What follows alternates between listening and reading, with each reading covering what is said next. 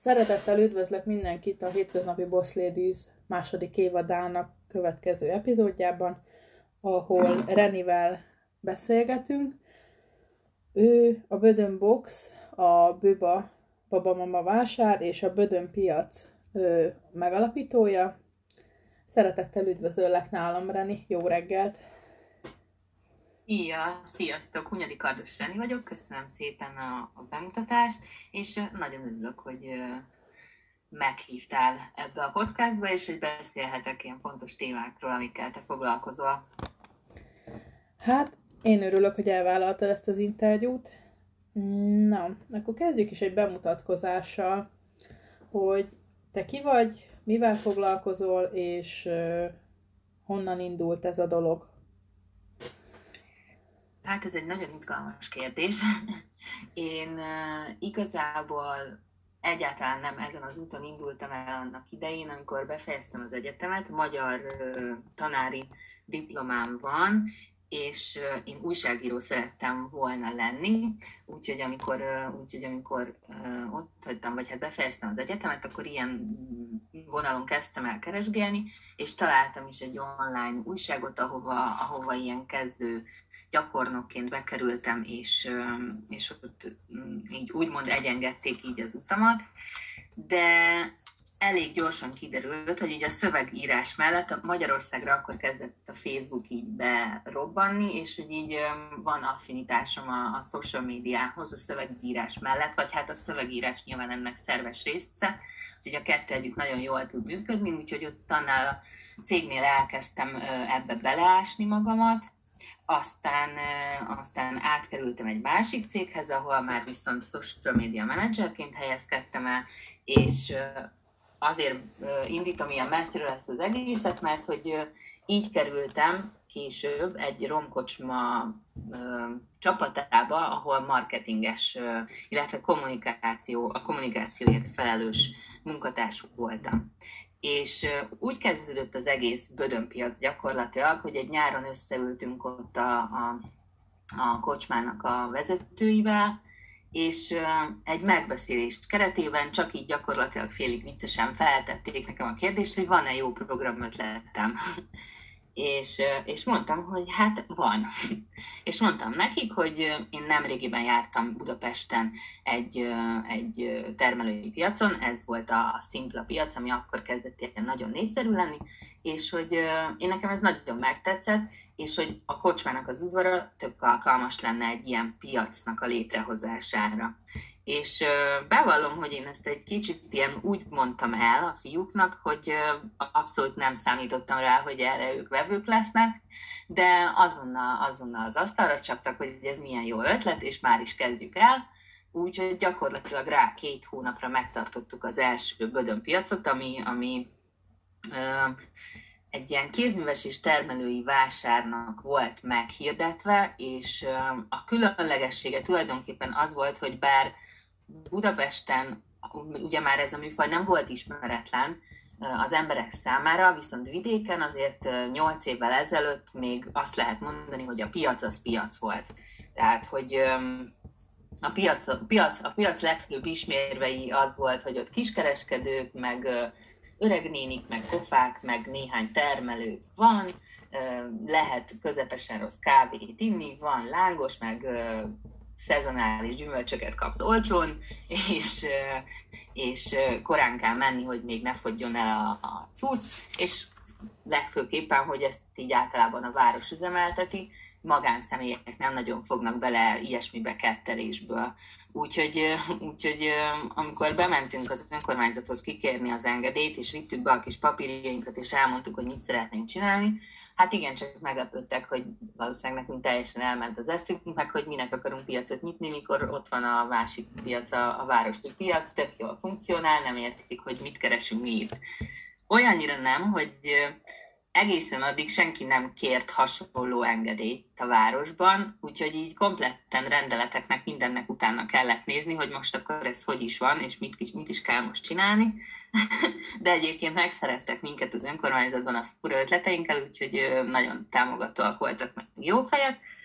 És, és tulajdonképpen ennyi történt, ez egy ilyen abszolút szerelem projekt volt, én nagyon hittem benne, hogy, hogy ez működőképes. Az volt az elképzelésem kommunikációs szakemberként, hogy azt, azt, azt kell, hogy ez attól lesz különleges, hogy én meg tudom mutatni, hogy termelőket hívtunk ugye a piacra, tehát kereskedők nem jöttek, olyan embereket kerestünk, akik odaálltak az asztal mögé, és, és vállalták úgymond a saját terméküket, és el tudták mondani az utolsó pontig, az első lépéstől az utolsóig, hogy ez a termék hogyan készült, megtudhattad, hogy a, a sajtot melyik tehénteje adta, meg stb. Tehát, hogy ilyen nagyon belemenősen, ezt el is mondtuk az árusoknak, hogy ezt kérjük tőlük, hogy, hogy így álljanak oda az asztalok mögé.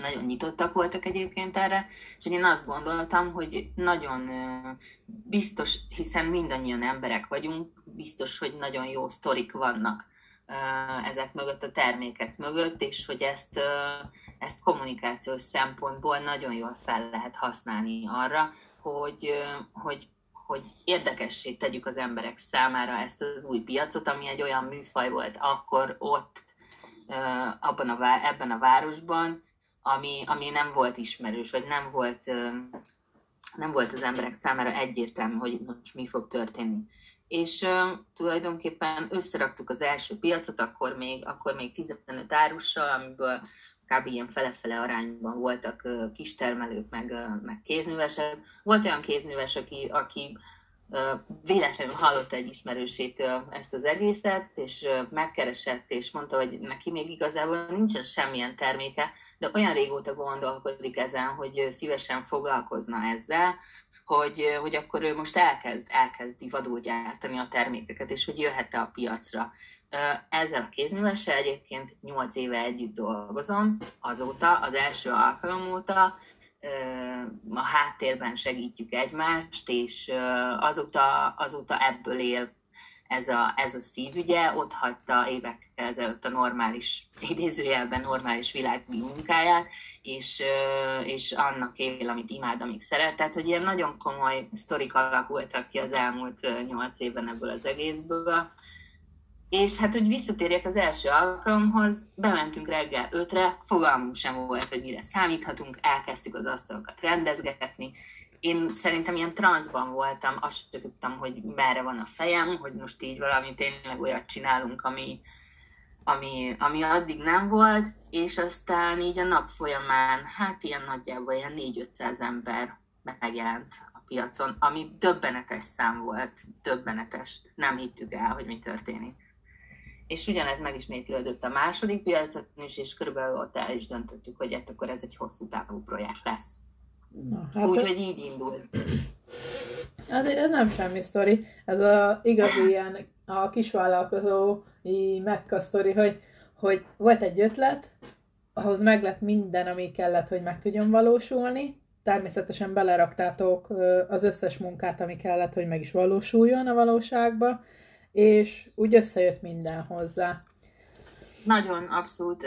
Teljesen véletlenül rátapintottunk egy ilyen egy ilyen piacirésre úgymond, vagy hát rátapintottam egy ilyen piacirésre, baromi nagy volt a, a, a kereslet arra, hogy egy ilyen közeg, egy ilyen közösség így létrejöjjön. Mindkét oldalról a termelők nagyon élvezték, hogy fókuszba kerültek, hogy, hogy, hogy ők lettek, én úgy mondtam ezt abszolút jó értelemben, pozitív értelemben, hogy nagyon gyorsan kialakult körülöttük egy ilyen kis minikultusz, és, és ők lettek így a piacnak a kis celebjei, keresték őket, név szerint tudták, hogy ki kicsoda, hogy mit csinál, hogy, hogy honnan jön. Tehát, hogy ilyen nagyon-nagyon gyorsan és, és nagyon gyorsan felfutott ez az egész ilyen jó értelemben.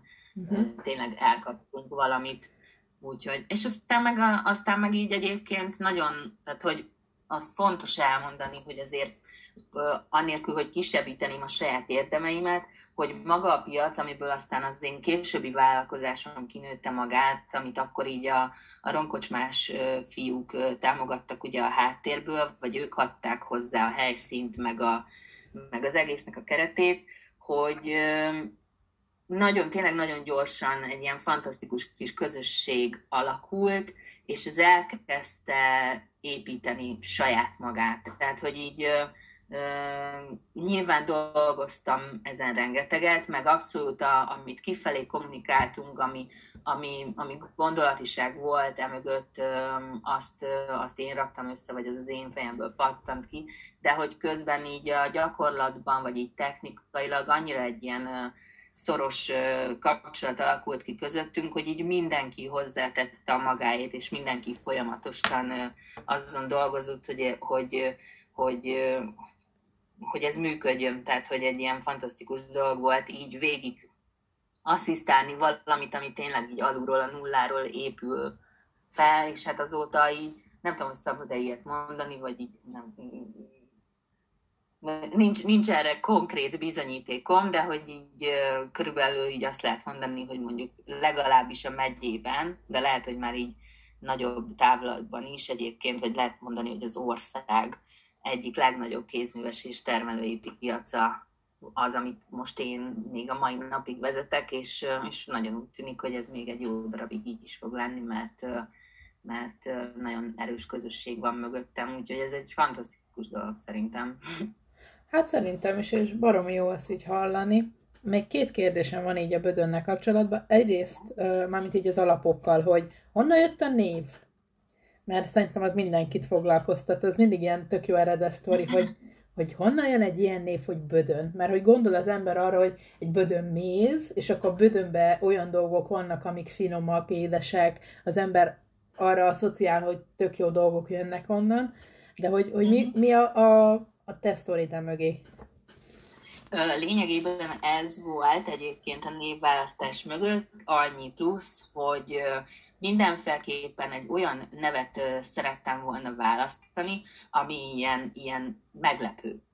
Hát, hogy így se nem, tehát, hogy nem, nem, nem trendi, maga a szó jelentése, vagy maga a szó köré kapcsolható ilyen tudásvilág, amivel rendelkezünk, vagy nem trendi, meg nem ilyen szokványos, meg nem, nem olyan, ami így elveszik a, a sok új, nem tudom, vállalkozás név között, vagy a sok új brand név között, és nyilván közben megkapcsolódik magához a piachoz, meg a témához, amivel foglalkozunk, és azt akartam, hogyha így, hogy, hogyha így meghallják, akkor így nagyon egyértelműen azonosítható legyen, hogy igen, tehát hogy ilyen nincs még egy. Hát és az... nagyon sokat gondolkodtunk rajta, mindenféle verziók felmerültek, és aztán egyszer csak így ez jött, hogy, hogy ugye, hogy így a termelői vonalon, akikkel mi együtt dolgoztunk, azoknak akkoriban még így a többsége, így ez az abszolút hagyományos földművelést, meg, meg gazdálkodást gazdálkodást vitte, azóta már azért sok uh, ilyen modern felfogású termelő vagy fiatalok, akik most kezdtek bele ebbe az egészbe, és ezt az életutat választották, sokan csatlakoztak már azóta így a piachoz, de akkor, akik jöttek, azok ilyen nagyon tipikusan ilyen hagyományos, uh, hagyomány, hogy mondják ezt igazából, ilyen hagyományőrző módon művelték azt, amit, amit csináltak. És akkor így elkezdtem gondolkodni azon, hogy, hogy ezeknek a régi eszközöknek, amiket mi már nem használunk, meg nem ismerünk, mindig olyan fura neveik vannak, és hogy melyik az az eszköz, amit így tudnék kapcsolni a, a piachoz. És egyébként rögtön jött is, hogy hát melyik másik, ha, ha nem a bödön, amiben ugye a sok finomságot szokták eltenni télire a kamrába megőrizni, és így tulajdonképpen aztán a többit már elmondtad, hogy mi a mögötte a jelentés, és aztán ezt meg is tartottuk mm, így, vagyis meg is szerettem volna a többi a vállalkozás többi részébe is bevinni, mert, mert hát így brandé nőtte ki magát, és tényleg működött, működött az, amit az elején így elképzeltünk, hogy mit fog ez a név jelenteni. Uh-huh. Az látható ugye a különböző platformokon már ugye van weboldal, Facebook oldal, meg ö, egy csomó minden egyéb, hogy ezek ugye ilyen ö, tényleg kis termelők, és lenne ezzel kapcsolatban egy olyan kérdésem, hogy ugye ez Szegeden van, hogyha jól értettem. Uh-huh. És ö, ez egy folyamatosan megújuló közösség, vagy vannak olyan fix emberek, akik folyton ott vannak, vagy mondjuk, hogyha valaki szeretne, és Szegeden van, vagy Szeged környékén, és még szeretne kimenni pultozni, van erre lehetőség? Elmondtad, hogy vannak ugye olyan alappillérek, ami kritériumok, hogy mi, minek kell megfeleljen valaki, de hogy amúgy nyitottak vagytok így új emberekre, illetve az, hogy ugye eddig a, a múltról beszéltünk, hogy hogy alakult és miként, és hogy mik a jövőbeli tervek, hogy fogtok-e fejleszteni, fogtok-e növekedni, mert ugye az nem derült hogy mekkora alapterületen vagytok, hogy ez elége most, vagy akartok-e többet, mert ugye egy kis ilyen kis piacnak lehet, hogy elveszti a báját az, hogyha mondjuk növekedik, és lehet, hogy nem, nem lesz ez a bensőséges hangulat, ami előtte. Az az igazság, hogy ezen a mérföldkövön mi átestünk, tehát volt egy pont, amikor kinőttük a, a romkocsmát, és el kellett dönteni, hogy merre megyünk tovább akkora volt a, az árusok, illetve az alkotók részéről a kereslet erre az egészre, tehát olyan túljelentkezéssel küzdöttünk folyamatosan. A, a romkocsmának a, a maximum kapacitása a piac szempontjából az ideális esetben, ha nem akartuk, hogy ez az egész túlzsúfolt legyen, akkor ilyen 45-50 árus volt. Már az is egyébként nagyon sok volt, tehát már az is egy ilyen döbbenetes nagyságú piacot eredményezett, de egyszerűen annyi jelentkezőt kellett visszautasítanunk, akkor volt egy új jelentkezés, hogy el kell kezdeni gondolkodni azon, hogy hogyan tovább, hogy növeljük a piac méretét, vagy, vagy, vagy egyszerűen azt mondjuk, hogy ez ekkora, és úgy, ahogy mondod, hogy ha ennél nagyobb lenne, akkor elveszteni a báját.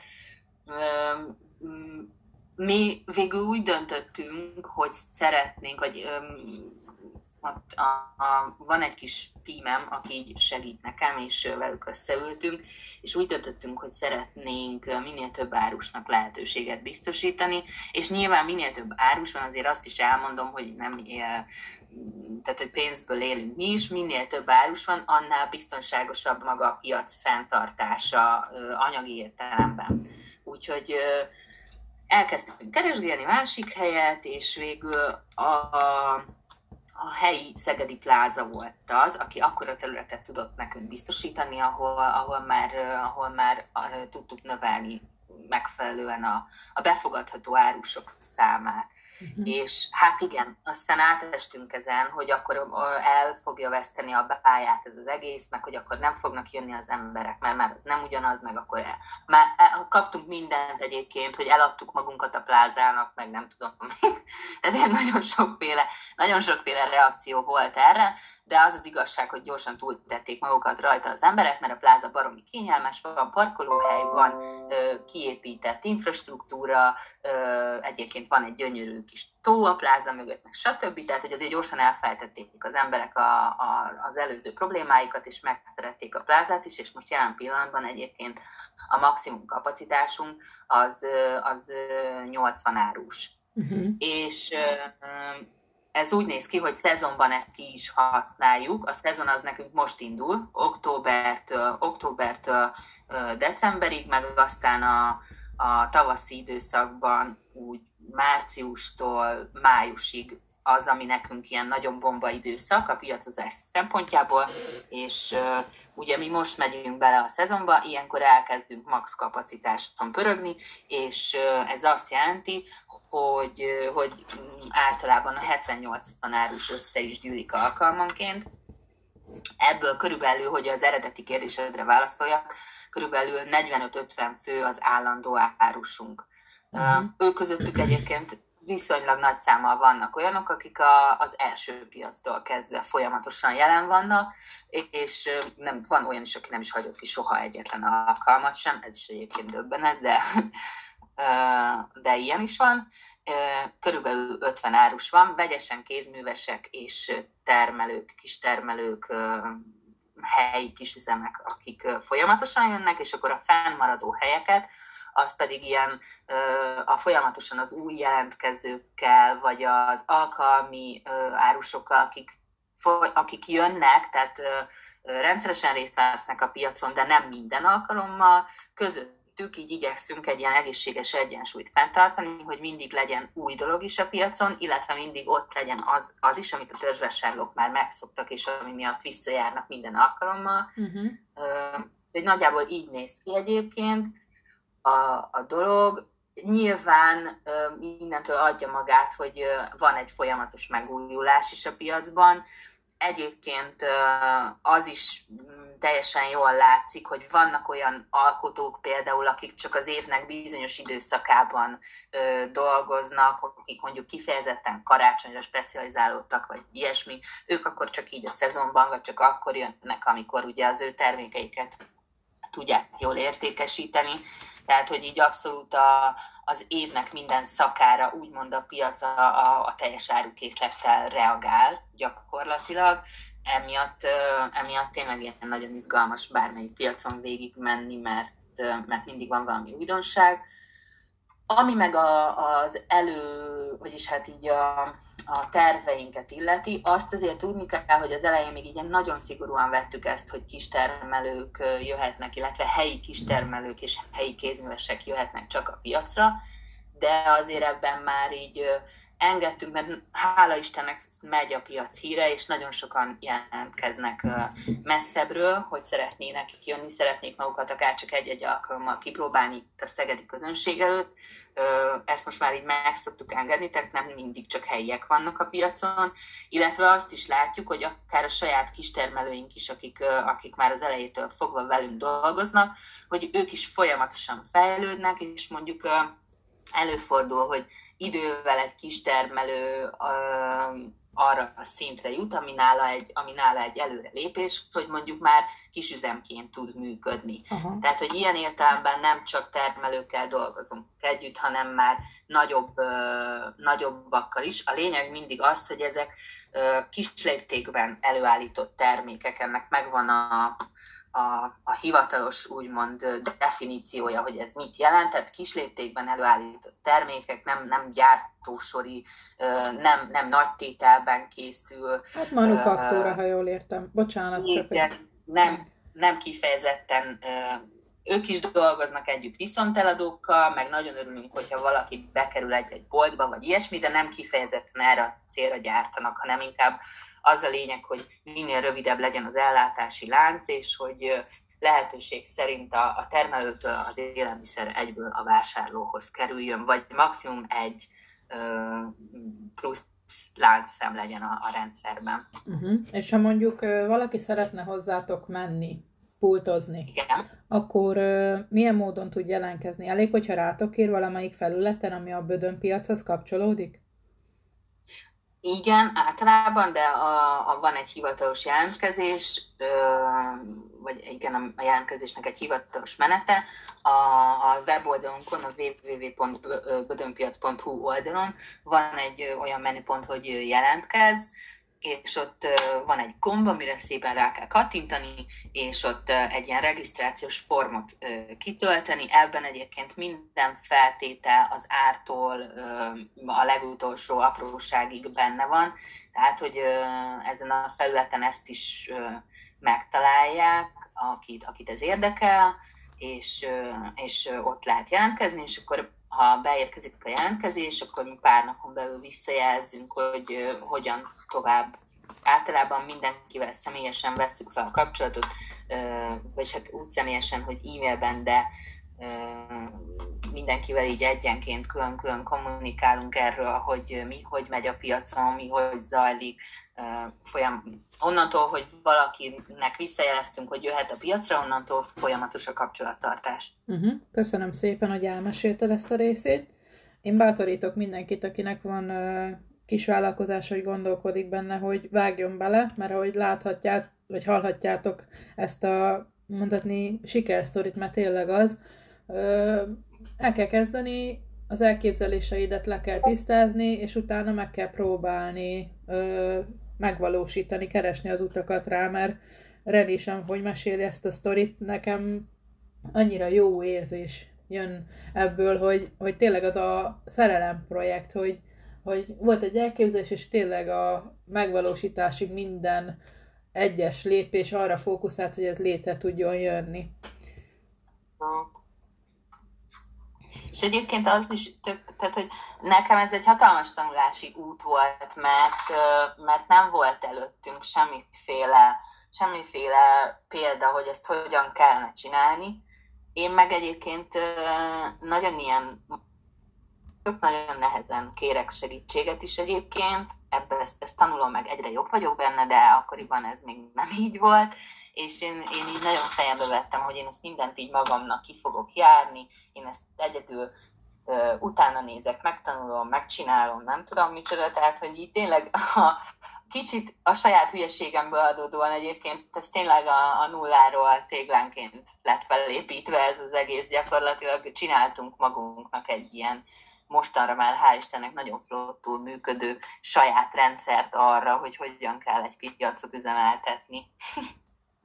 Hát ez baromi jó. Az a helyzet, hogy ö, olyan ritkán hallani e- az, hogy tényleg, ö, hogy van egy dolog elképzelve, és lépésről lépésre felépítve, mert tudod, az ember elkezd valamit, lelkes iránta, aztán jönnek a nehézségek, és olyan jó hallani, hogy ti mindent így összevetve meg tudtátok ezt így valósítani, és azt mondtátok, hogy igenis a, a kivitelezésben nem fogtok, hogy mondják így, nem mondtok azt, hogyha jön egy akadály, akkor feladjátok, mert azért valljuk be, hogy 80 árust mondtál, és mondjuk, hogyha azt nézem, hogy 50 az aktív, aki jár rendszeresen, az 50 egyéniség, személyiség.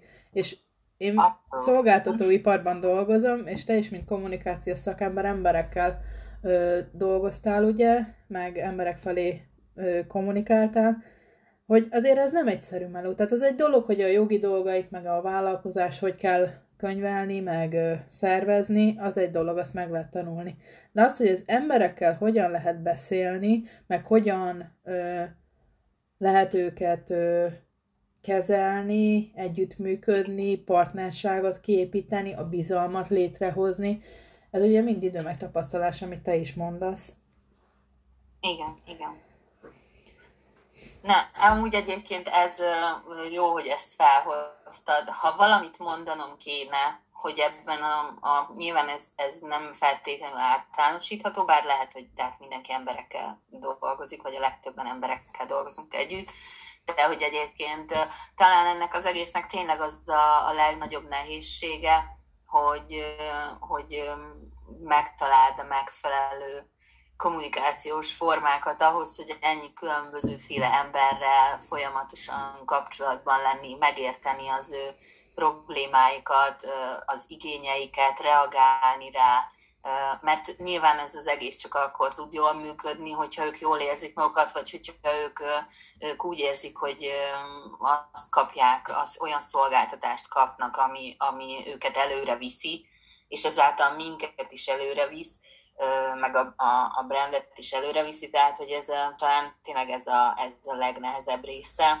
de ugyanakkor meg a legizgalmasabb is, abszolút, tehát annyiféle embert lehet megismerni, meg annyiféle életút ö, ö, tárul eléd ezáltal az egész által. Fantasztikus, hogy milyen, milyen, uh, milyen sztorik vannak tényleg. Én ezt szeretem talán a legjobban az egészben. Annyi, annyi, mit, annyi sztorit tudnék most így mesélni, hogy ki honnan indult, és hova jutott, és, uh, és miért. Egyébként muszáj elmondanom, ez kedvencem egy, egyet, hogy, és uh, tényleg számtalan ilyen van amikor már, már régebb óta ment a piac, amikor kitaláltam, hogy jobban ki kellene ezeket az, jobban be kellene ezeket az embereket mutatni azon túl, hogy ott állnak a pult mögött, és így beszélgetnek a, a, az emberekkel a termékeikről, és elkezdtem ilyen műhelylátogatásokat csinálni, ami egész konkrétan arról szólt, hogy ne, abszolút semmilyen apparátus nem volt a kezemben, hogy fogtam magam, fogtam magam, a kis telefonomat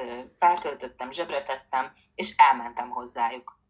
És eltöltöttem velük egy napot a, a tanyán, vagy a gazdaságban, vagy akárhol, ahol, ahol ők éppen a, a, ellátták a kis feladataikat.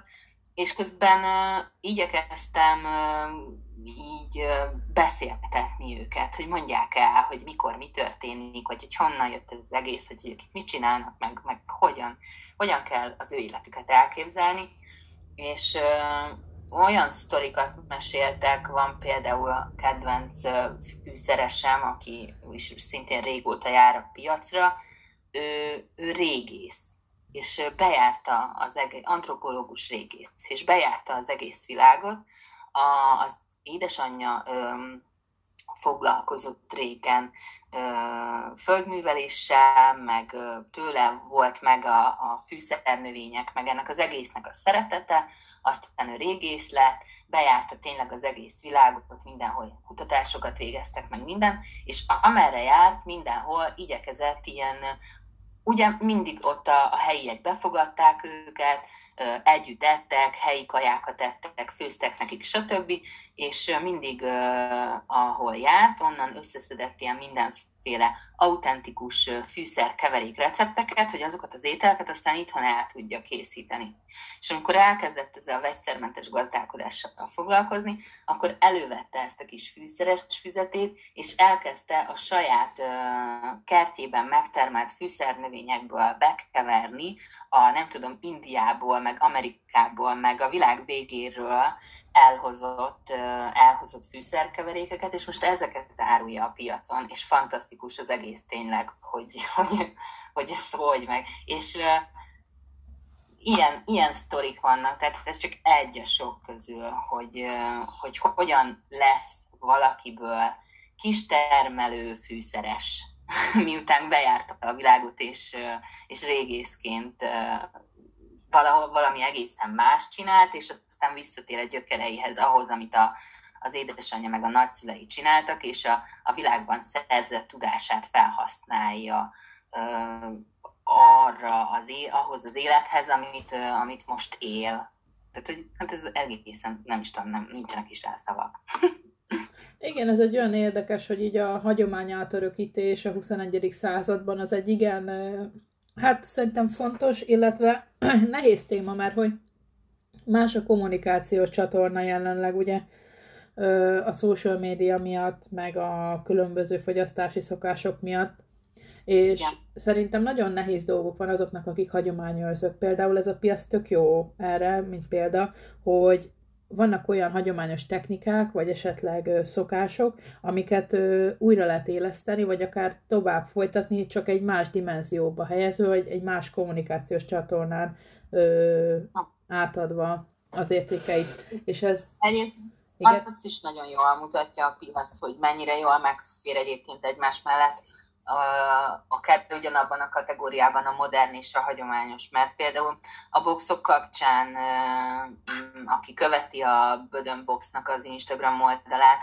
az, az láthatja, hogy nagyon sokat dolgozok együtt egy mézes, kalácsos, mézes kalácsokat készítő lánya a Bibivel, aki abszolút így ilyen modern mézes kalácsokat csinál, gyakorlatilag bármit mondok neki, azt ő megcsinálja, mint a legutóbbi nagy sikerű mensi boxunk is, amihez készített egy mézes kalácsból egy petefészket, és ezt mindenki nagyon imádja, és ő jár a piacra is egyébként, mert ő, ő helyi, és hozza oda a modern mézes kalácsai, de közben nekem van mézes kalácsosom, aki pedig a teljesen hagyományos mézes kalácsokat csinálja, és három asztal alébb jön, kirakja a kis kékfestős terítőjét, a gyönyörű kis kosarait, benne a, teljesen hagyományos klasszikus mézes kalácsokkal, és az emberek ugyanúgy szeretik az egyiket is, meg a másikat is, és baromi jól megférnek egymás mellett, és szerintem ez is egy tök jó dolog, hogy nem kell egyiket a másik rovására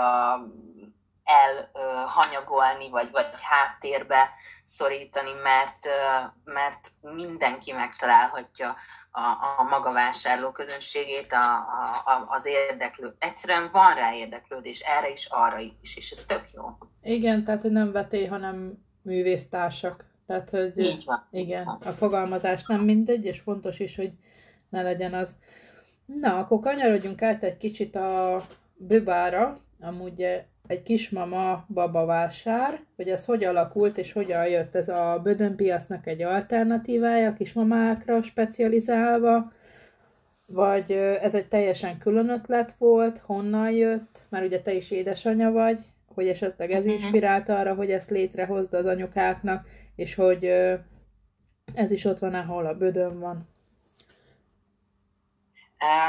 Korábban elkezdtük már ezeket a babamama piacokat csinálni, egész nagy, egyszerűen azért, mert azt láttam, hogy volt egy, nem tudnám az évet megmondani, de volt egy ilyen nagy boom, amikor hirtelen nagyon sok lett az olyan jelentkező a piacon, aki ilyen típusú termékekkel foglalkozik, és azt láttam, hogy érdemes lenne erre egy tematikus piacot felhúzni. De akkor ez még nem volt egy különálló brand, hanem hanem gyakorlatilag azt csináltuk, hogy mint egy ilyen, mint a, a Bödönön belül egy ilyen tematikus piac, úgy, úgy volt ez az egész, tehát volt a rendes piac, és mellette meghirdettük, hogy van egy babamama szekció, ahol, ahol, ahol kifejezetten ilyen típusú termékeket találhatnak a vásárlók.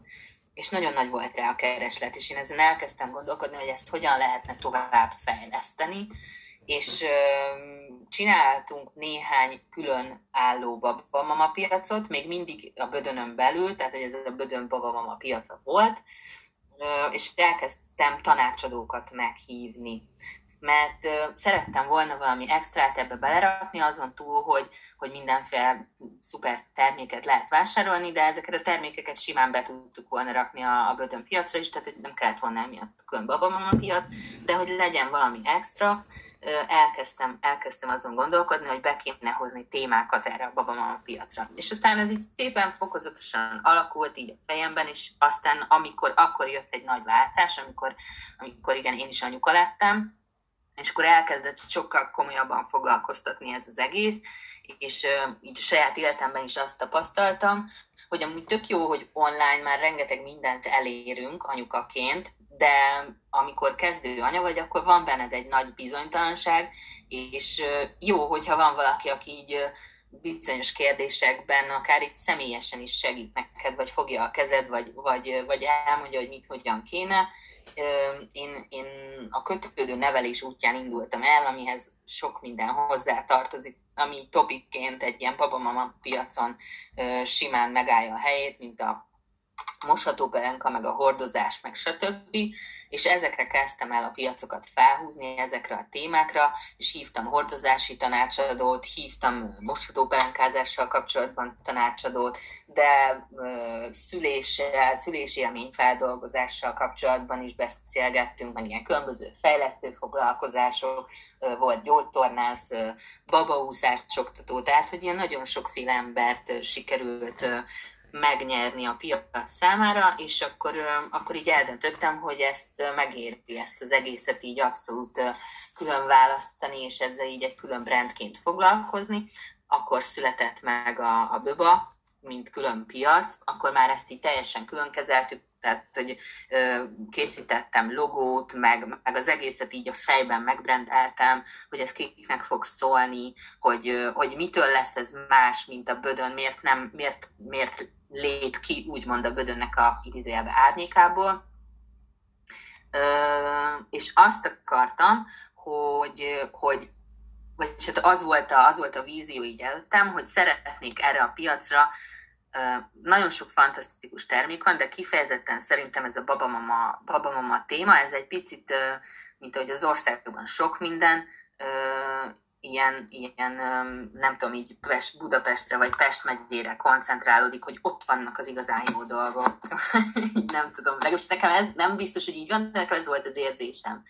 És szerettem volna, hogyha erre a, a babama piacra, akár az ország egész területéről, de kifejezetten itt Pest megyéből, onnan azok a olyan márkák eljönnek, akik, akik nem, nem érhetőek el így offline formában a helyi közönség számára. Tehát nem tudsz találkozni a, a készítővel, nem, nem kaphatod meg boltban, maximum online tudod megrendelni. Úgyhogy ez volt a két két sarkalatos pont. Az egyik, hogy olyan árusokat hívjak, olyan készítőket hívjak el, akikkel itt Szegeden semmilyen más formában nem találkozhatnak a, a vásárlók, a másik pedig, hogy ezeket a témákat így tegyük fókuszba, amik egyébként engem is éppen akkor érdekeltek. Uh-huh. És akkor ezt így elkezdtük csinálni. Magam mellé vettem, vagy így hangzik, hívtam, meghívtam három helyi anyukát, akikkel én nagyon jóban vagyok, és akik nekem is sokat segítettek így a kezdő anyaként akik, se, akik, akik így, akikkel így mindig összedugtuk a fejünket, hogy akkor a piacon mi legyen, meg hogy legyen, meg kit kéne meghívni, meg milyen tanácsadás, meg stb. És akkor elkezdtünk így együtt dolgozni, meg felépíteni ezt az egészet. Hát aztán sajnos jött a járvány, az így eléggé ketté vágta ennek a brandnek így az épül, épülgetését, egy gyakorlatilag minden piac, amit meghirdetünk, azt olyan, mintha nulláról indítanánk így marketing, meg kommunikáció, meg minden tekintetben, de nem baj, még kitartok. Nehezen indul be, most így a járványnak köszönhetően ez, a, ez az új dolog, vagy már nem annyira új, mert ugye már két éve küzdünk vele pont, amióta van járvány van, de de hogy így egyébként nagyon ö, jók a visszajelzések, nagyon szeretik az emberek. A, például a hordozási tanácsadás az folyamatosan a piacok ideje alatt pörög, ugye ilyenkor ingyen biztosítjuk ezeket a tanácsadásokat, ezek egyébként normál esetben többnyire fizetős dolgok. Ilyenkor a piac ideje alatt ingyen odajöhet, a hordozási tanácsadónál van egy csomóféle hordozóeszköz, mindent kipróbálhatja, megmutatja, hogy kell felkötni, hogy kell használni, hogy lesz, hogy lesz kényelmes a baba számára, de ugyanúgy más témákban is ugyanez elmondható. Most az utolsó két alkalommal ilyen helyi legismert influencereket is meghívtam, akik főleg Instagramon aktívak és népszerűek, akik, a, akik úgymond ilyen kendőzetlenül beszélnek a szülőségről, és ilyen őszintén lehet, őszinte tartalmakat lehet náluk találni a boldog meg a kevésbé boldog pillanatokról is. Annak is egy tök jó visszhangja volt, hogy ezekkel az emberekkel nem csak Instagramon keresztül, hanem személyesen tudnak találkozni. Úgyhogy így alakult, és hát igen, kifejezetten egyébként gyakorló anyáknak, meg, meg, meg, meg az anyaság, anyaságba éppen belecsöppent anyukáknak szól ez az egész, de azt látom egyébként, hogy, hogy szívesen jönnek apukák is, ami tök meglepő, hogy, hogy, tehát, hogy családostól jönnek az emberek, és mindenki jól érzi magát, nagymamák, rengeteg nagymama szokott jönni, akkor barátnők, akik ajándékot keresnek a, a kismama ismerősnek. Tehát, hogy ilyen mm, meglepően széles közönséget érdekel ez is, és nem csak és kifejezetten anyukák érkeznek a piacra. Uh-huh.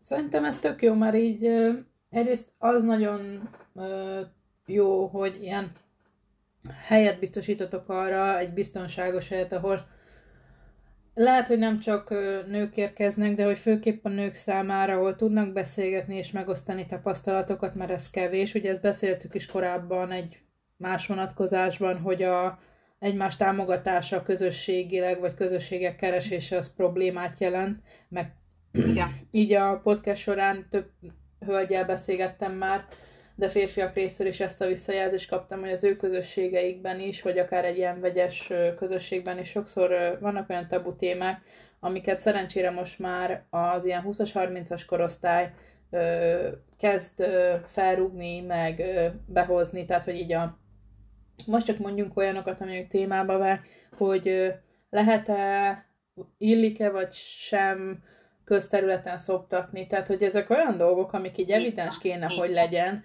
de, de mégis kérdőjel van az emberekbe abba, hogy ez egy természetes dolog, de hogy miért kéne eltakarni a gyermeket, meg hogy, hogy miért kéne elvonulni ezzel. Meg amikor jönnek olyan kommentárok, hogy gusztustalan, meg egyebek, és tudod, ezek, ezek is olyan témák, amikről tök jó lenne mondjuk hallani több ember véleményét, hogy miért gondolja azt, hogy mondjuk egy, egy szoptató nő egy közterületen nem elfogadható látvány. Miért akarunk betakarózni mindennel? Ez azért hosszú téma, meg nagyon sok kifejtésre szorul, de csak egy a cseppből, egy csepp a tengerből, vagy mondják, hogy, hogy de ez jó, hogy van hely és lehetőség arra, hogy erről tudnak beszélni, vagy akár a apukák kapcsán, hogy, hogy milyen otthon, otthoni apukának lenni, mert nem tudom mi a standard kifejezés erre, amikor tudod, anya dolgozik, apa marad otthon. Igen.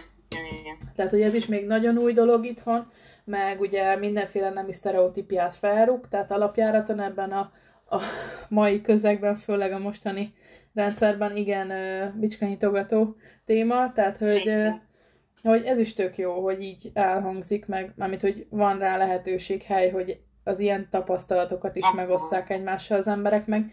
Ez is egy ilyen edukációs folyamat szerintem, nem tudom neked erről mi a véleményed, hogyha látok másokat, akkor én is oldottabban próbálom meg az új dolgokat. Tehát, hogy mondjuk lehet, hogy ez egy fiatal párnál, vagy akár egy ö, idősebbnél is arra sugalja, hogy mondjuk elgondolkozzon azon, hogy ez nem is olyan hülyeség, vagy, nem, vagy attól mellett ez egy új dolog, nem rossz. Ez már egy, ez a, ez a mondat, ez nagyon sokszor elhangzik a környezetemben, hogy attól már új valami, vagy, vagy más, mint amit megszoktunk, az nem rossz vagy jó, hanem új dolog. És ez, ez szerintem egy tök jó folyamat, hogy elindul, de még sok meló van vele.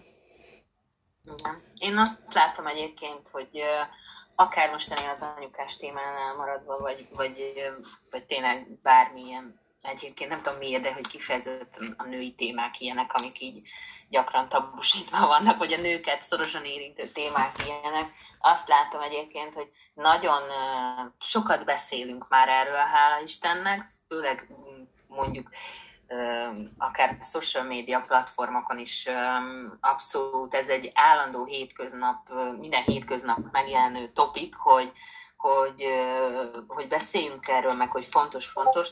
Mégis egyébként azt látom, hogy, hogy csak beszélünk róla. Tehát, hogy, hogy az előítéleteket még, hogy Instagramon kiteszek egy posztot, nem szűnnek meg, sőt, nagyon sokszor még nagyobb még nagyobb feszültséget teremtenek, vagy még nagyobb, nem tudom, ilyen verbális agressziót váltanak ki, nem, nem, néha döbbenetének, hogy mi folyik ezeken a, ezeken a felületeken.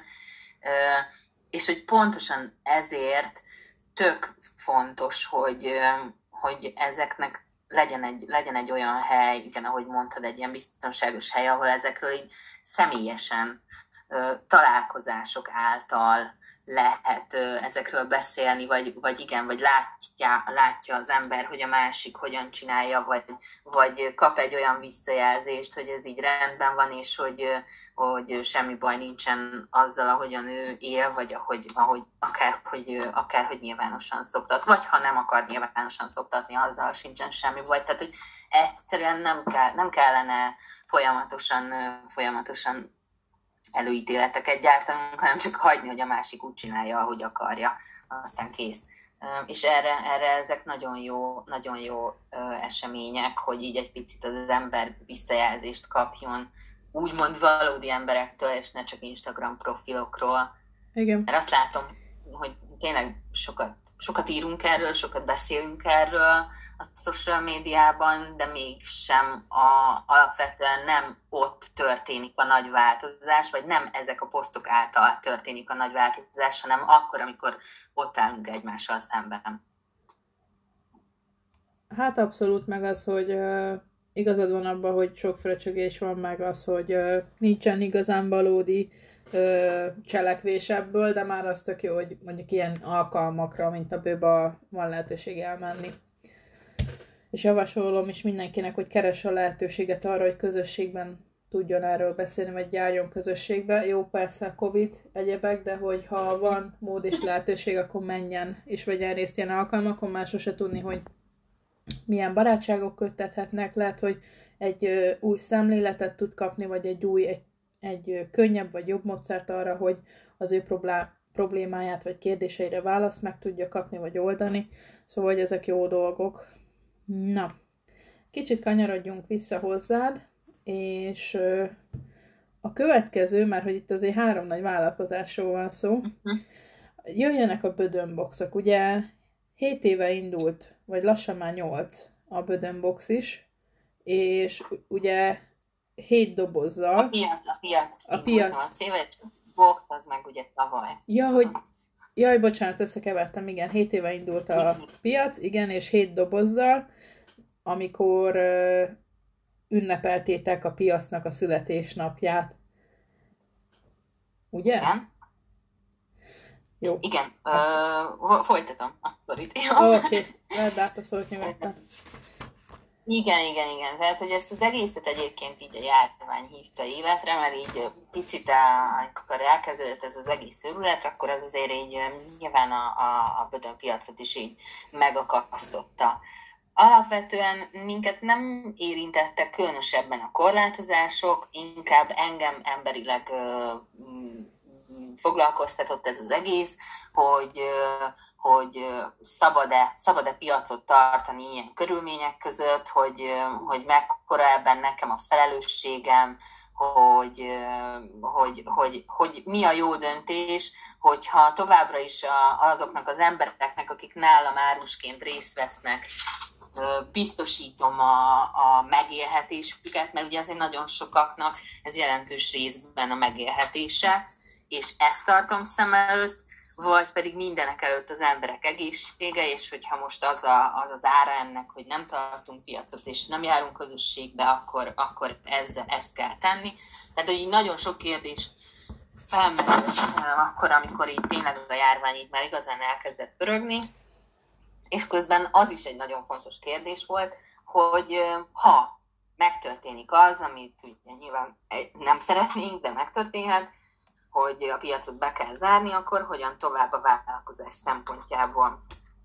És hát ez bennem egy ilyen nagyon végtelennek tűnő folyamat volt, amíg én eljutottam erre az elhatározásra, hogy a boxokat megcsinálom, de egyébként viszonylag gyorsan zajlott le ez az egész, mert tavasszal kezdtem el gondolkodni rajta, hogy mi legyen, és tulajdonképpen szeptemberben már dolgoztunk a, a webshopon. Nekem az volt alapvetően a problémám, hogy én nem szeretnék webshopot üzemeltetni ebben a klasszikus formában. Tehát, hogy én most fogom az embereknek a termékeit, és berakom egy webshopba, és aztán postára adom. Ez nekem nem volt hogy mondjam, én ebben nem éreztem azt, én az a fajta ember vagyok, aki csak úgy tud dolgozni, hogyha van egy víziója arról, amit csinál, hogyha van egy, van előtte egy, van, van abban, amit csinálok, egy, egy, egy küldetést tudott, egy üzenet, hogy ez, hogy ez és, és benne vagyok én magam is. Tehát az is fontos, hogy akkor tudok valamit jól csinálni, hogyha az nekem így szívből jön.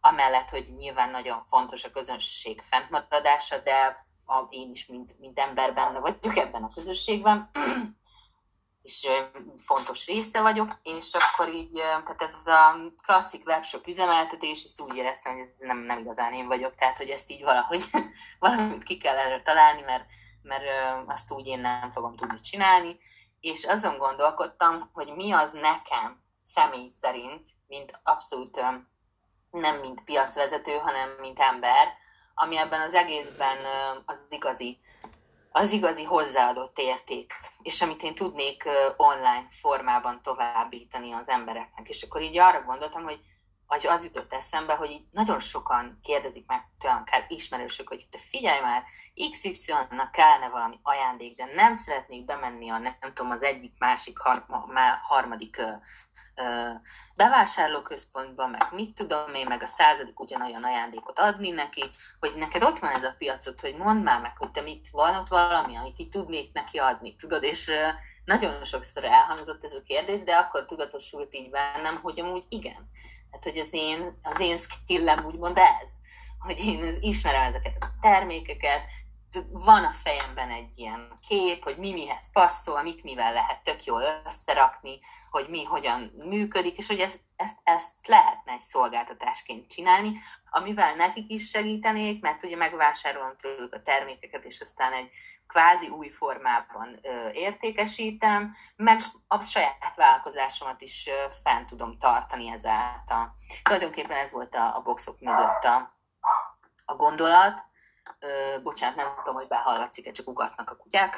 Állunk is van, nyugodtan, semmi gond. És ez volt mögötte a gondolat, és amikor én ezt így éreztem, hogy ez az, ez, ez amit, amit az, a, a magaménak tudok abszolút érezni, és amiben bele tudom rakni az elmúlt, elmúlt évek tapasztalatát, meg, meg munkáját, és akkor így a, ugyanaz történt gyakorlatilag, mint előtte 7 évvel a piac kapcsán, hogy akkor így elkezdtem utána járni nulláról, hogy akkor ezt hogyan kell csinálni. Ez megint egyébként az, hogy valami olyasmit csinálok, ami, ami más formában már létezik, de pont abban a formában, ahogy én csinálom, abban nem, tehát bizonyos értelemben ki kell járni egy utat, meg kell kérdezni, hogy ez hogy működik, utána járni, hogy tulajdonképpen most mi vonatkozik rám, mi nem vonatkozik rám, és aztán a, nyilván az igazán élvezetes a kreatív része, hogy akkor ezek a dolgozok hogy álljanak össze a gyakorlatban, az egész akkor így fel kellett építeni, és közben a webshop, hogy, hogy kifelé az látszon, amit én mutatni akarok, hogy a webshop az azt, azt mutassa, amit én, amit én így a fejemben látok, amikor elképzel, elképzelek egy boxot,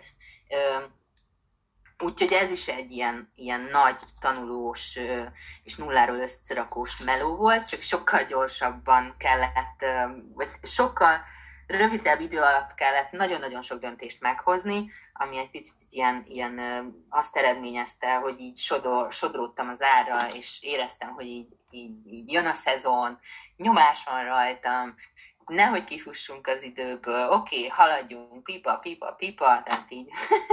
Ilyen nagyon-nagyon húzós időszak volt tavaly ilyenkor, vagy kezdődött tavaly ilyenkor, de létrejöttek a boxok, és igen, egyébként már az elmúlt egy évben is borzasztó sokat változott a, a koncepció, nagyon sokat finomodott, nagyon sok mindent átgondoltam, máshogy csinálok, mint ahogy az elején terveztük, sok akadály jött, amit így, amit így, amit így ami így arra késztetett, hogy bizonyos dolgokat újra gondoljak, de alapvetően az üzenet az ugyanaz, hogy itt vannak ezek a fantasztikus termékek, meg ezek a fantasztikus alkotók, és, és azt érzem, hogy amit a piacon csinálok, amit a, amit a piac szellemisége jelent, azt sikerült ilyen megyén túlra kiterjeszteni, vagy akár ilyen országos, országos szintre kiterjeszteni, ha úgy vesszük.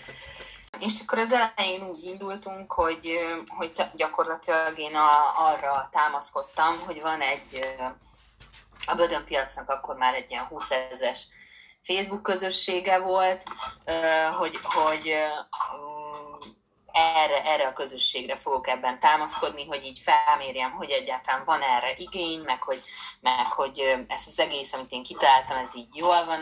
Amúgy így a kiállítók, vagy az árusok részéről nagyon jó volt a fogadtatás, ők nagyon örültek neki, hogy van egy ilyen lehetőség, és hát aztán az úgy tűnt, hogy ez a, vásárlók részéről is, mert így igazából az első nap eladtunk 11 boxot, ami számom döbbenet volt, hogy délután 4 órakor elindítottuk a webshopot, és 11 boxot elvittek így pár óra leforgása alatt.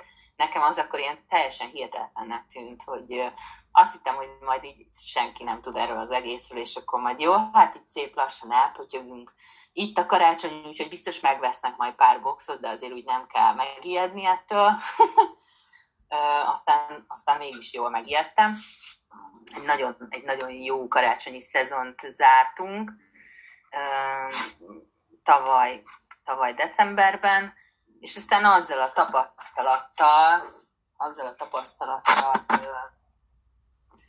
vágtam bele a következő évben, hát kivettem Szabira, hogy, hogy, hogy végig gondoljam, hogy mi is történt velem az elmúlt hónapokban, és, és februárban kezdtem el újra csinálni ezt az egészet, így egy picit a, a, az addigiak újra gondolásával, vagy a, amit addig így tapasztaltat, összeszedtem annak az újra gondolásával, vagy beépítésével, és hát hála Istennek amúgy az látszik, hogy működik, vagyis hogy ez nagyon-nagyon rövid idő alatt, ugye most egy éves, a, a Bödön Box webshop gyakorlatilag egy, egy különálló, egy tényleg egy különálló vállalkozás nőtte ki magát. Most már én gyakorlatilag a munkaidőm jelentős részét a boxokkal töltöm. Hála Istennek van fantasztikus segítségem a háttérben. Mm a, a piac kapcsán is, meg úgy az egész vállalkozás kapcsán is van egy, ahogy már korábban is mondtam, van egy kis csapat, akik így mindenféle területeken, minden, minden, a csapatnak minden tagja valamilyen területen nagyon jó, és abban, abban igyekszik nekem segíteni és hát reméljük, hogy az előttünk álló, az előttünk álló szezon az még sokkal-sokkal jobb lesz, mint a, mint a tavalyi, amikor, amikor még ilyen teljesen mondhatni fogalmatlanul csináltuk ezt az egészet, vagy csináltam. Hát igen, azért ebben itt elhangzik a kulcs mondat, a kísérletezés, tehát hogy az, hogy, hogy mertél belevágni egy új gondolatiságba, és azt mondtad, hogy te látod valahogy a dolgot, és ugye beszéltünk is erről, hogy te abban vagy jó, hogy elmesélj egy történetet, meg hogy közvetíts dolgokat, és ugye minden egyes doboz másnak szól, más üzenettel, más hangulattal, és szerintem tök jó, hogy ezeket így össze tudod rakni, meg válogatni, meg az is, hogy elhangzik az, hogy, hogy folyamatosan változik az elképzelésed ezekről a dolgokról, ahhoz mértem, hogy milyen benyomások érnek ugye az életbe, változik az ember ízlése is ugye az évek során, és tök jó ezt így Igen. visszaköszönni, látni például az Instagramodon, hogy te is kísérleteztél ilyen social médiás dolgokkal is, hogy mi az, amit te rendszerben látsz, és most már egész más a, a visszagörget az ember az elejére a, a bödönboxnak, és akkor megnézi a mostanit, és tök szép az, ahogy így kivirágzott az elképzelés, meg az, hogy, hogy most hol tart a dolog. Azt szeretném megkérdezni, hogy most jelenleg ugye hét dobozzal indult, hogy ezek a dobozok folyamatosan változnak, vagy vannak állandó dobozok, mert ugye ezek kis kézműves termékek, vagy ezek ilyen Igen. limitáltak, mert van olyan, ami limitált, ha jól láttam a webshopon, igen, igen. Többségében olyan, olyan termékekkel, termékeket rakok a boxunkba, nem mind, de többsége olyan, ami azért nagyon pici szériában tud készülni. Tehát, hogy ugye ennek az egésznek az a sajátossága, hogy én nem, nem tudom azt mondani egy-egy alkotónak, hogy figyelj, akkor 400 darab valamit kérek szépen, mert ez nem így működik. Úgyhogy igen, ezek nagyon kis szériás, limitált számban elérhető boxok többségében, de amiről úgy két, két fajta boxot így, box típust igyekszek most így felépíteni, hogy amiről úgy érzem, hogy van rá hosszú távon kereslet, azt igyekszem folyamatosan készleten tartani, és és állandó kapcsolatban lenni a, a termékek készítőivel, hogy mindig legyen utánpótlás. És akkor van, vannak boxok, amik, amik most már állandóan elérhetők, tehát amik nem kerülnek le a kínálatról, ilyen például, a, amik ilyen nem köthetőek semmiféle szezonhoz, mint az édes otthon box, meg, meg ilyesmi, a, a, szeretném a, a frissen debütált anya vagyok, meg anya leszek boxokat is így megtartani. Akkor van a Superfood box, ami egészséges élelmiszereket tartalmaz, ami szintén szeretnék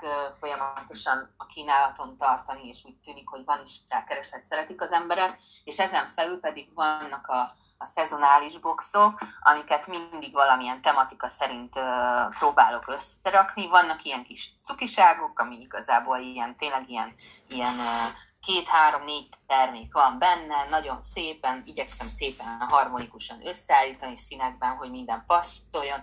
Ezek az ilyen párdarabos boxok. A párdarab egyébként azt jelenti, hogy mondjuk mit tudom én, 10 van belőle készleten, és akkor vagy 15 vagy 20, és akkor ha azt látom, hogy valami nagyon beindul, akkor nyilván utánrendelek, de hogy mivel ezek nagyon rövid ideig vannak, és viszonylag sok boxszal dolgozom, nem két-három box van fent a webshopon, hanem, hanem mindig lehet válogatni 10-15 boxból, ezért ezeket egy gyorsan is cserélem, tehát hogy van, ami csak egy hónapig van fönt, aztán ha elfogy, akkor jön helyette egy másik, akár egyébként minden héten lehetne valamilyen aktuális tematikát találni. Most ugye szeptemberben elindítottam az őszi boxokat, de már gondolkodom a következő októberben indul a Halloween, lesz egy-két Halloween témában készülő box, de én már ugye ilyenkor a karácsonyon is agyalok, sőt, hát bőven már, már, már augusztusban, már júliusban a karácsonyon agyaltam, gyakorlatilag október végén már jönnek a karácsonyi boxok, a,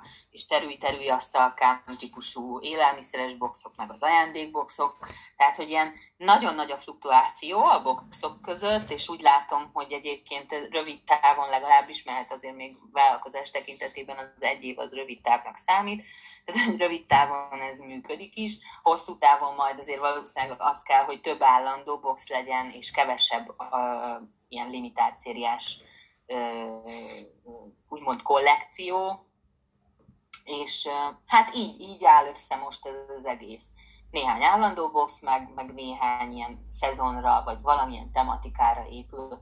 Ami meg, ami meg most nagyon így a fejemben van, hogy nagyon szeretnék ilyen dedikált együttműködéseket. Én nekem borzasztó nagy szerelmem most ez a Mensi Box, amit, amit dr. Varga Zsuzsa, funkcionális orvoslás Instagram tulajdonosával vagy megálmodójával, kezelőjével így egyeztetésben hoztam össze, és úgy látszik, hogy a vásárlók is nagyon szeretik, szóval, hogy, és ez is egy ilyen tabu téma, ami, ami tök jó, mert így, így az, hogy ajándékdobozokon keresztül lehet ilyen témákról beszélni, azt én nagyon élvezem egyébként, tehát hogy így nem, nem ezek a boxok nem csak ilyen, ilyen ö, nem tudom, ilyen kis szemedgyönyörködtető, de amúgy haszontalan dolgok, hanem hogy ilyen tök jó ilyen témákat, ilyen komoly témákat is elő lehet hozni ennek kapcsán, azt meg külön borzasztóan élvezem. Úgyhogy sokkal több ilyen típusú boxot szeretnék, ami mondjuk tematikus, de nem szezonális, és valamilyen nagyon ilyen konkrét témára van felhúzva. Több egyébként a karácsonyi szezonra két ilyen boxal is készülök, ami, ami bizonyos ilyen tabú vagy nehéz témákat érint, vagy azokhoz kapcsolódik. Uh-huh. Hát ezeket majd kíváncsian várom én is, meg gondolom a hallgatók is. Minden bödönboxos elérhetőséget majd leteszek, illetve majd a, a ő orvosasszony, ugye? Jól értettem? Aki, Orvos, igen, igen. Igen, igen, majd neki is az elérhetőségét lerakjuk a leírásba. Azt szeretném kérdezni, hogy ugye itt a dobozok kapcsán, nem tudom, hogy ezek párhuzamosan indult el a gondolat, vagy hogy ehhez kiegészítésképp, ugye te elkezdsz egy TikTok csatornát, Reni Boxai néven, és hogy ugye azt mutatod be ott, hogy hogyan csomagolsz, meg a kisvállalkozói létnek egy-két pillanat képét mutatod be, hogy egy kicsit mesélnél, hogy számodra a videó formátum, mint ö, ö, közlési, kommunikációs csatorna, megjelenítési lehetőség ö, milyen, ez újdonság -e számodra, illetve az, hogy milyen a TikTok közössége, mit látsz benne, hogy alakul jelenleg számodra, és hogy a Bödönboxhoz hogyan kapcsolódik ez a felület? Hát ez egy abszolút egy komfortzónán túli dolog nekem. Nem árulok el azt hiszem nagy titkot, ha azt mondom, hogy én már nem, a, nem az Z generáció tagja vagyok, akik ilyen könnyedén veszik ezeket az akadályokat. 35 évemmel Megmondom őszintén, hogy mint, mint kommunikációs szakember, engem borzasztóan vonz a TikTok. Én, én minden ilyen újonnan induló social media felületre ilyen nagy izgalommal tudok tekinteni, hogy na vajon ebből mi fog kisülni. Rettenetesen élvezem, mint felhasználó a TikTokot, ez, nem, ez valószínűleg sokan úgy gondolják, hogy ez nem egy nagy büszkeség, de nyilván én azért egy szakmai szemmel is nézem ezt az egészet de nagyon élvezem, amit a fiatalok csinálnak a TikTokon, én ezt elképesztőnek tartom. Rengeteg, amellett, hogy nyilván egy, egy borzasztó addiktív dolog, és hogy senkit nem buzdítok arra, hogy éjjel-nappal TikTokozzon, de azt is tudom mondani, hogy ha megfelelő szemmel néz az ember, szerintem rengeteg értékes tartalom van ott fenn, ami, ami miatt érdemes lehet uh, csatlakozni ehhez a platformhoz, és alapvetően emiatt döntöttem el én is azt, hogy, uh, azt, hogy regisztrálni fogok, és hogy nem mint privát felhasználó, hanem hogy a box, kíváncsi vagyok, hogy a boxokkal, meg ezzel az attitűddel, amit én képviselek, ott uh, mit lehet összehozni. Nagyon dinamikusan nő lehet ott, ott közösséget, hogy mondják ezt szépen, közösséget létrehozni. Igen, tehát igen, uh-huh. nagyon dinamikusan nő a követő szám, hogyha az ember jelen van, hogyha reagál a trendekre, hogyha úgy tud reagálni a trendekre, hogy az egyébként önazonos, tehát nem ilyen, ilyen majmoljuk és csináljuk és utánozzuk, amit a többiek csinálnak, hanem hogyha, hogyha tudsz, tudsz ebben önazonos maradni, akkor nagyon, nagyon szépen dinamikusan lehet ott növekedni. Amúgy egyébként üzleti értelemben is azt gondolom, hogy nagyon hasznos, mert bizony jönnek onnan, jönnek onnan rendelések, illetve jönnek onnan Instagram követők, akikből aztán potenciális vásárló lesz, abban az időben, amikor elkezdtem a TikTokot, akkor, akkor egyébként nagyon sokan jöttek onnan Instagramra, tehát ez is jó, hogy így egyik felületre a másikra könnyen irányíthatóak az emberek, és, és én, abszolút látom benne a lehetőséget, de nem a, a, azt, azt mondtam volna, pár, ha ezt pár hónap ezelőtt kérdezett meg, hogy nem az én műfajom az, hogy én itt saját magamat videózzam és feltegyem bárhova, nem, a, nem, is, nem is vagyok benne biztos most még ezen a ponton, hogy, hogy ez, hogy néha-néha nem csinálok magamból a keleténél jobban hülyét, de én tudom ezt úgy élvezni, mint egy gyerek, tehát, hogy emiatt, emiatt egyébként nem, nem igyekszem nem agonizálni ezen. ha nem tudom, hogy érthető -e, hogy mit akarok mondani, tehát, hogy így azért a TikTok az egy nagyon, nagyon fiatal közösség, egyre több mondjuk például a 30-as, de, de tényleg nagyon fiatalok ott a felhasználók, benne van mindig az emberbe szerintem, aki hozzám hasonló habitussal rendelkezik, hogy most nem csinálok-e magamból tök hülyét ezzel az egésszel, vagy hogy kell-e itt nekem bohóckodni ezek között a 20 évesek között, vagy inkább húzzak innen a francba.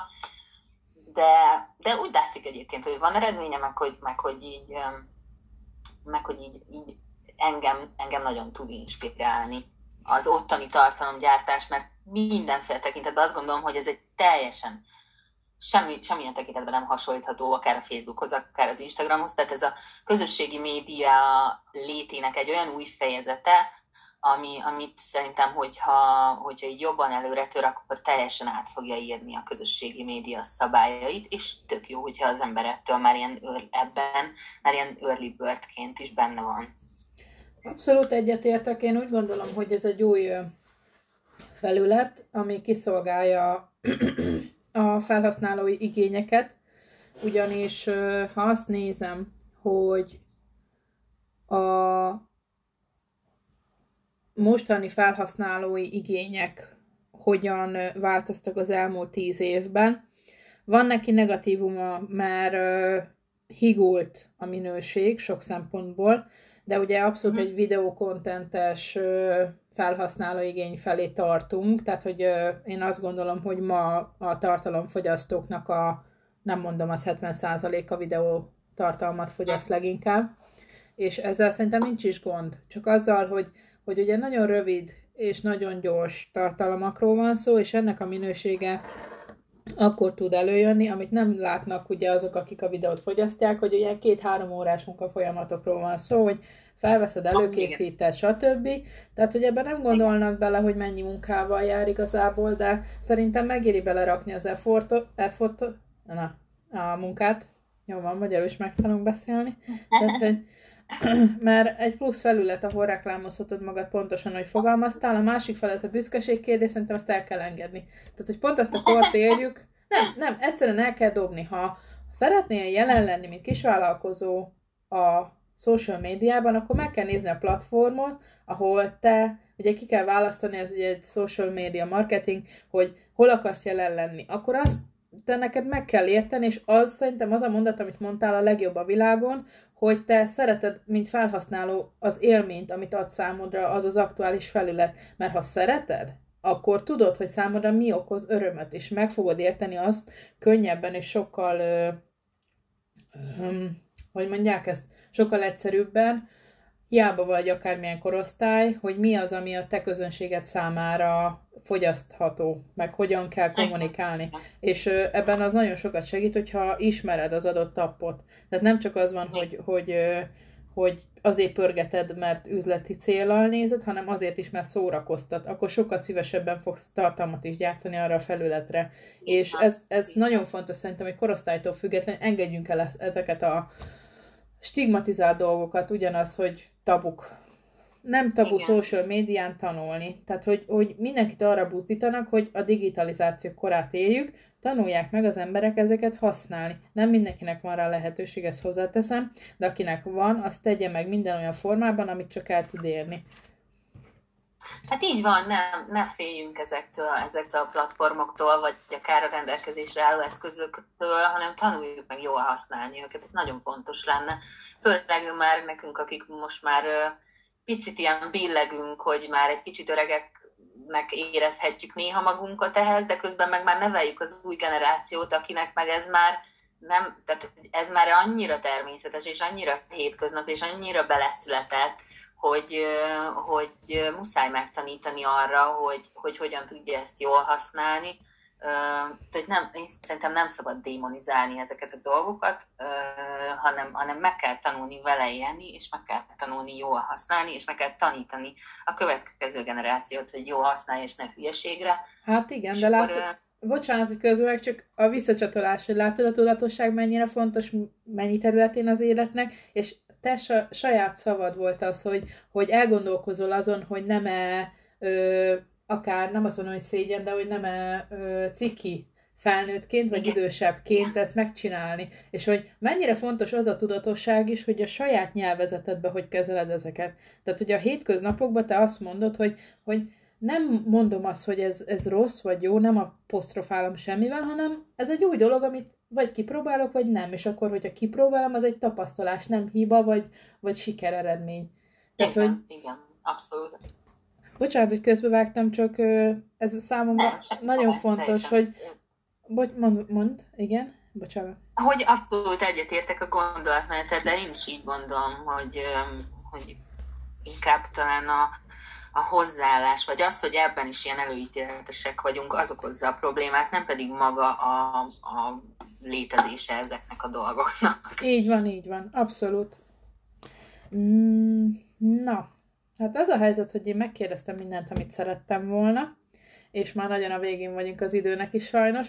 Olyan Tudom. sok mindent tudnék még kérdezni, ugye beszélgettünk is arról előzőleg, hogy mik legyenek a, azok a témák, amiket érintünk, mert ugye hallgatóknak mondom, hogy itt ugye ezek tanulási folyamatok nekem is, meg hát ugye, aki eljön interjúzni, van, aki először jön, aki még nem adott soha semmilyen formában, se írva, se szóban interjút senkinek, hogy, hogy ez, ez mindig olyan újdonság, és olyan nehéz összepréselni, mert lehetne végtelenségig az időt húzni. Mármint, hogy nem csak húzni, hanem hogy beszélni mindenről is, mert ugye te egy, egy, egy tök széles dolgot csinálsz, nagyon széles a spektrum, ahol mozogsz, mert ugye, mint vállalkozó, viszel három vállalkozás technikailag, és így, hogy három olyan dolgot, ami ugye egy-egy embert kívánna, és hogy ez, ezt te hogy tudod menedzselni időbe, meg Miképp tudod csinálni, az is egy tök jó téma lenne.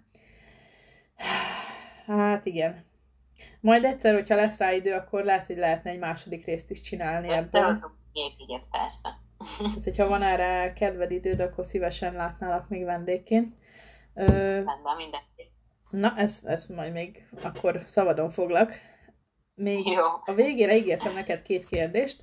Az egyik az lenne, hogyha tudod, vannak ezek a tipikus, hogyha újra most kezdenéd a vállalkozást mondjuk, akkor azok a tapasztalatok, amiket eddig megszeret, megszereztél, hogyan ö, változtatták meg a gondolataidat ezzel kapcsolatban, de én nem ezt fogom kérdezni, hanem az, hogy ö, most ahol vagy, onnan hogy gondolod, hogy ö, mondjuk egy pár év múlva mondjuk pont az a téma, amit beszéltünk előzőleg, hogy a social media és tartalomfogyasztás függvényében hogy fog változni mondjuk a bödönbox, vagy az emberek igénye arra, hogy az egyediség, hogy minél egyedibb legyen egy dolog, mert ugye te is ugye kis termékekkel foglalkozol, mármint hogy kis számban, és ez pont azért jó, mert limitált ennek a lehetősége. És ugye mindenből túl, túltermelés van, és én azt látom, hogy az igény egyre jobban megy arra felé, hogy egyedi dolgokat vásároljanak az emberek, amiket, amik csak a sajátjuk lehet, ami,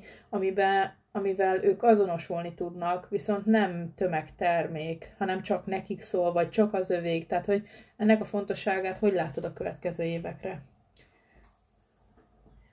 Én most is azt látom, és szerintem ez csak erősödni fog, hogy ha nem szűkítem le ezt a kérdést a termékekre, hogy például nagyon népszerű nálam van egy ilyen lehetőség, hogy kérhetnek egyedi boxot. Ez úgy működik, hogy kitöltenek egy kérdőívet, amiben ilyen nagyon egyszerű kérdésekre válaszolnak, hogy a megajándékozottnak például mi a kedvenc színe, a kedvenc hobbija, a nem tudom, ilyen, ilyen típusú nagyon egyszerű kérdésekre kell választ és az ő válaszaik alapján én összerakok a jelenleg készleten lévő termékekből egy válogatást, ami, ami kifejezetten dedikáltan ugye annak az embernek szól, akinek, akiknek ők szeretnék adni. Rettenetesen élvezik az emberek ezt a fajta, ezt a, ezt a szolgáltatást. Nagyon érdekes végigkövetni az egészet, hogy milyen információkat tartanak fontosnak arról az emberről, akit meg fognak ajándékozni, hogy aztán az elkészült boxokat hogyan van változtatási lehetőség értelemszerűen, mert nem látok én se senkinek a gondolataiba, hogy aztán az elkészült boxokat hogyan fogadják, mennyit és hogyan változtatnak rajta. Nagyon érdekes például, hogy teljesen tetten érhető, hogy ki az, aki a saját preferenciái alapján ajándékoz meg másokat, és ki az, aki pedig nagyon igyekszik a másik ismert, általa ismert tulajdonságok alapján ajándékot választani. Ez egy két teljesen jól külön határolható csoport. Hát, hogy szerintem ennek van egy nagyon nagy jelentősége az én vállalkozásomban, ezeknek az egyedi boxoknak. Ennek ez, ami abszolút nem is természetesen a termékek adják ennek a, a, az alapját, de hogy inkább itt már arról van szó, hogy valami nagyon ilyen, ilyen nagyon ilyen személyre szabott, amikor azt érzed, hogy foglalkoznak veled, amikor, amikor a te, te, prior, te vagy a prioritás, te vagy a, a központban, én szerintem ez ennek egyre több, egyre nagyobb értéke lesz, és egyre fontosabb lesz majd az én vállalkozásomban is, meg úgy általánosságban is az ilyen, ilyen szolgáltatásoknak. Uh-huh. Nem tudom, hogy érthető választottam a kérdésedre, vagy... Teljes mértékű. Itt nem elvárásokkal vagyok, hogy te majd ezt és ezt válaszolj, hanem a szabad szájad szerint, meg ugye te, mint aktívan benne levő a témában érdekelt, hogy mit gondolsz ezzel kapcsolatban.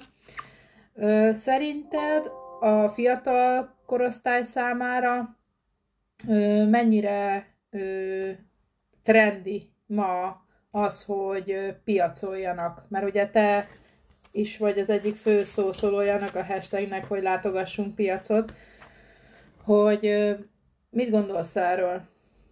Így Egyre röviden. Inkább, de egészen máshogy piacoznak a fiatalok, mint, a, mint ahogy a, az idősebb korosztály megvannak a fejükben így a prioritások, hogy mi alapján mennek el egy piacra, vagy milyen termékeket keresnek azon a piacon.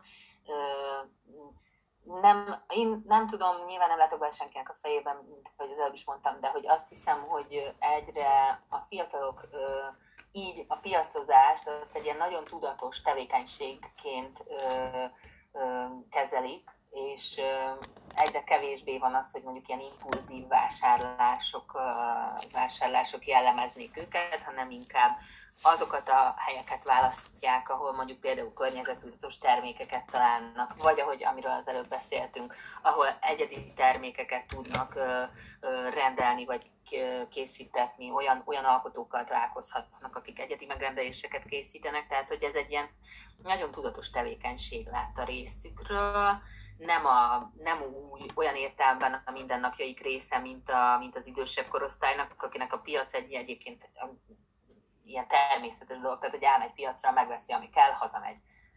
Mm, a, a fiatalabbak szerintem ezt nem így kezelik, hanem inkább ilyen, ilyen különleges dologként, hogy akkor így a, az abszolút a, a különböző ö, nem is tudom, milyen tehát tudatosság, meg, meg zero waste, meg, meg uh, tudatos táplálkozás, meg tudatos uh, uh, ajándékvásárlás, tehát hogy ezen a vonalon mozognak, de egyébként uh, abszolút, tehát sok a fiatal piacra uh-huh. járó.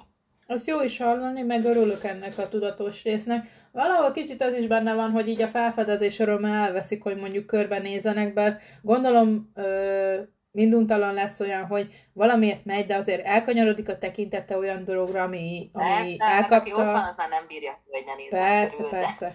Meg hát azért így a képeket látva, valaki rámegy a Bödön piacnak a az Insta oldalára is végig pörgeti, barom jó hangulatnak tűnik az, ami ott van, és nincs az az ember szerintem, aki ne lenne az, hogy bemegy, és akkor á, kikacsintok még ide, meg oda, már azért jól néznek ki a dolgok, meg azért pont ez a közvetlenség, ami ott jelen van, hozza magával azt szerintem, hogy, hogy ott tényleg mint egy közösség, ott az ember részese lesz valamilyen élménynek, és ugye itt kapcsolódik be az, hogy élményekért, élményeket vásárolunk, tehát amit nyújt számomra te üzeneted, a te hangulatod, amit keltesz, ugye a boxokban is nekem ezt tetszik, hogy, hogy egy egyedi üzenet, amit te annak az egyénnek szánsz, és hogy ez limitált, ez még értékesebbé teszi ezt a dolgot, és szerintem ez egy fantasztikus dolog, és nagyon örülök, hogy van ilyen itthon Magyarországon, és az is, hogy vidéken van, az még, még jobban ráteszi a lapátot így a pluszokra számomra. Én is vidéki vagyok, Pest megyei vagyok ugyan, de, de egy kisebb községben lakok, és számomra ez, ez nagyon érezhető itt nálunk is, ahol lakom, mert nagyon sok lehetőség nincs, ahogy beszéltünk is erről, és tök jó az, hogy ezt ö, megvalósított. Igaz vidéki nagyváros Szeged, de szerintem tök jó, hogy el van víve oda is olyan, ami mondjuk nem lenne ott alapjáraton. Hát nagyon köszönöm ezt a beszélgetést, nagyon tanulságos volt, és akkor szabadon foglak majd, és tartunk egy második alkalmat, már megint ott vagyok, hogy a, a szong belénk van szorítva, mert sajnos időhöz vagyunk mindannyian kötve, és robognom kell nekem is tovább neked is. Nagyon köszönöm, hogy eljöttél, és hogy beszélgettünk. Remélem, hogy jól érezted magadat. Én is köszönöm, jól éreztem magam, igen, szuper volt. Hát, köszönöm mindenkinek, aki eddig velünk tartott, és jelentkezünk két hét múlva. Sziasztok, szép napot mindenkinek! Sziasztok!